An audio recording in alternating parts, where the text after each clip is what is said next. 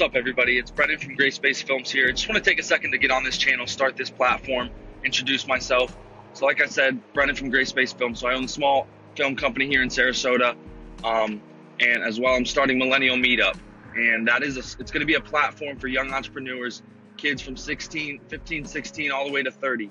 Um, if you got a business and you're looking to get some advice, some help, some knowledge, I'm going to have some speakers that come out.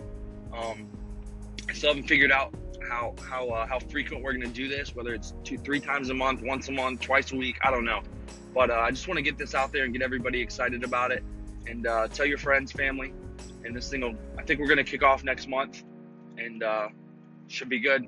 All right, talk to you guys soon.